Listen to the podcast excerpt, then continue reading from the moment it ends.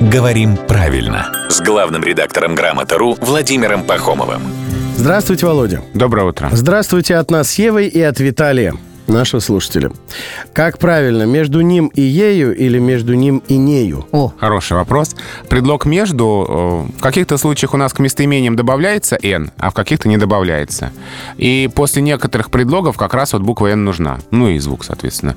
Мы говорим «между ним», «между ней», «между ними». после между с- обязательно N будет, да? да, здесь у нас интересная ситуация, когда это слово не сразу после между, а там еще и есть.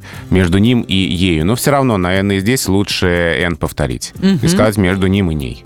Между ним и нею. Между ним и нею Я не имею. Ева от вас, да, млеет. А это главный редактор «Грамотру» Владимир Пахомов. Помлеем в следующий раз, э, в следующем часе.